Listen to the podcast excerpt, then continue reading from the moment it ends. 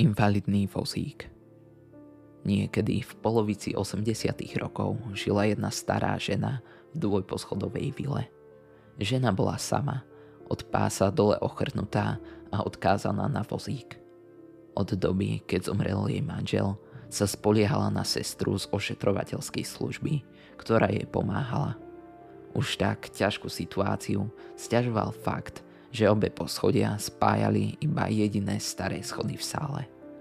Keď sa žena potrebovala dostať z jedného poschodia do druhého, sestra ju musela zodvihnúť a odtiahnuť jej staré a krehké telo, ako by bola dieťa. Jedného dňa polícia prijala od šialenej vdovy telefonát. Stala sa tu vražda.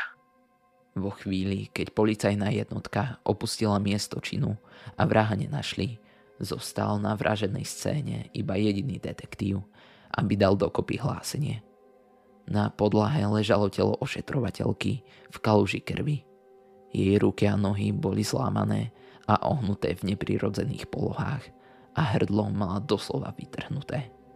Stará žena sedela vo svojom invalidnom vozíku, kľudne a potichu.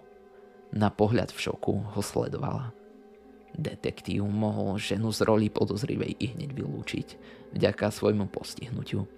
Nemohla sa predsa sama presunúť medzi poschodiami a v dobe vraždy bola uväznená na poschodí. Celé sa to podobalo smrti jej manžela roky predtým. Udusil sa spánku v kresle na prízemí. Detektív si nasadil rukavice.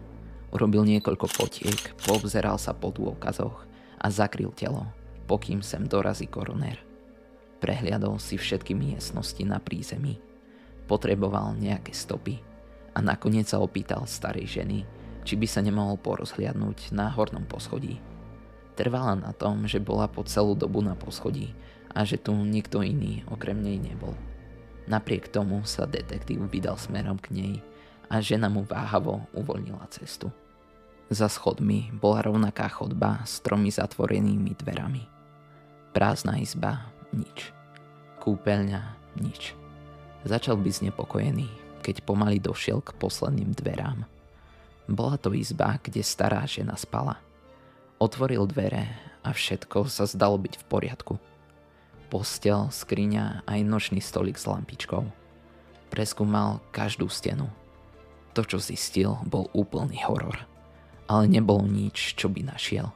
Skôr to, čo nemohol nájsť. Hrozné zistenie ho donútilo pomaly siahnuť po zbrani. Detail tak malý, že ho pri vyšetrovaní smrti jej manžela úplne prehliadli. Na poschodí nebol žiadny telefón.